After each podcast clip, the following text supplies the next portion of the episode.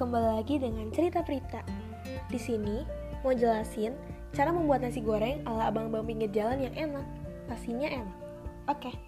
Bahan-bahannya, jadi kita bagi dua. Ada bahan inti dan bahan bahan biasa maksudnya. Dan juga topping. Jadi bahan intinya itu ada cabai kering dua, eh, ada bawang merah 5, ada bawang maksudnya 5 tuh 5 siung ya ada bawang putih 2 siung ada kemiri atau merica 5 siung. Jadi bebas lah gitu. Dan ada ebi 3 3 ebi. Udah gitu. Uh, yang pertama-tama kalian goreng itu semua bahan inti. Sampai benar-benar kering. Pokoknya kering aja ya udah keras gitu. Udah gitu udah sampai kering kayak gitu kalian angkat terus kalian ulek-ulekin. Ulekin sampai kayak bumbunya merata kayak gitu kan. Udah kayak gitu udah diulek-ulekin kalian tumis lagi gitu digoreng lagi gitu. Atau tumis boleh. Terus kayak gitu udah udah weh ya sampai wangi weh. Terus kalian bikin masukin ke satu wadah. Udah kayak gitu beres weh ya masalah bumbu inti.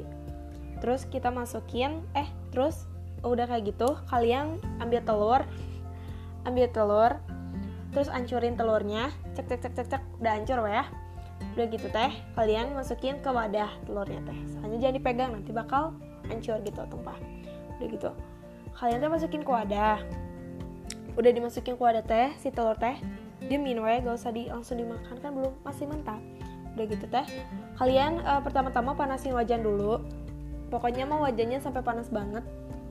Udah panas banget. Oh ya jangan lupa kompornya dengan kecepatan tinggi oh, wajannya teh sampai panas banget kan? Udah gitu kalian masukin minyak. Minyaknya teh dikit ya. Dikit. Udah gitu teh. Hmm. e, minyaknya teh dikit. Sekalian kayak rata-ratain gitu minyaknya. Udah gitu teh. Udah kayak gitu kalian masukin uh, bumbu inti yang tadi yang tadi teh geningnya udah ditumis yang udah digoreng. Kita masukin lagi udah gitu terus udah kayak gitu kalian masukin telur ya. Uh, telur weh. Yang udah dikocok tadi. Masukin telurnya.